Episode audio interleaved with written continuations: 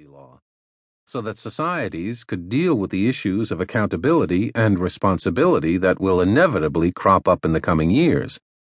But the pace of change in robotics is far outstripping the ability of regulators and lawmakers to keep up, especially as large corporations pour massive investments into secretive robotics projects that are nearly invisible to government regulators. There is every reason to believe that this gap between robot capability and robot regulation will widen every year, posing all kinds of quandaries for law and government. Imagine an adaptive robot that lives with and learns from its human owner. Its behavior over time will be a function of its original programming mixed with the influence of its environment and upbringing. It would be difficult for existing liability laws to apportion responsibility if such a machine caused injury, since its actions would be determined not merely by computer code, but also by a deep neural like network that would have learned from various sources. Who would be to blame? The robot?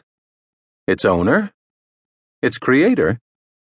We face a future in which robots will test the boundaries of our ethical and legal frameworks with increasing audacity.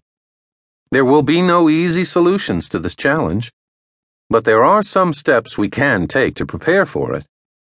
Research institutes, universities, and the authorities that regulate them must help ensure that people trained to design and build intelligent machines also receive a rigorous education in ethics and those already on the front lines of innovation need to concentrate on investing robots with true agency.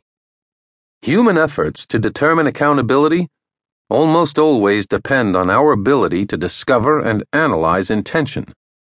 If we are going to live in a world with machines who act more and more like people and who make ever more personal choices, then we should insist that robots also be able to communicate with us about what they know how they know it, and what they want. A double edged sword. For a good illustration of the kinds of quandaries that robots will pose by mixing clear social benefits with frustrating ethical dilemmas, consider the wheelchair. Today, more than 65 million people are confined to wheelchairs contending with many more obstacles than their walking peers and sitting in a world designed for standing. But thanks to robotics, the next two decades will likely see the end of the wheelchair. Researchers at Carnegie Mellon, the University of California, Berkeley, and a number of other medical robotics laboratories are currently developing exoskeletal robotic legs that can sense objects and maintain balance. With these new tools, elderly people who are too frail to walk will find new footing, knowing that a slip that could result in a dangerous fracture will be far less likely. For visually impaired wheelchair users, exoskeletal robotic legs combined with computerized cameras and sensors will create a human robot team. The person will select a high level strategy, say going to a coffee shop and the legs will take care of the low level operations of step by step navigation and motion. Such outcomes would represent unqualified gains for humanity.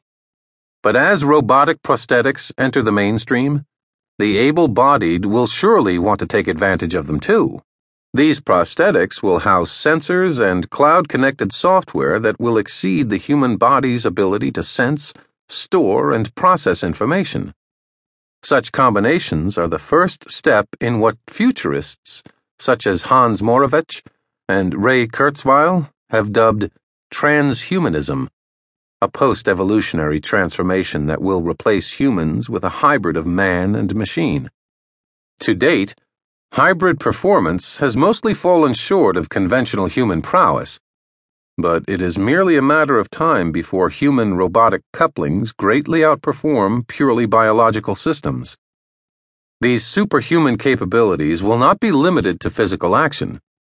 Computers are increasingly capable of receiving and interpreting brain signals transmitted through electrodes implanted in the head, or arranged around the head, and have even demonstrated rudimentary forms of brain based machine control.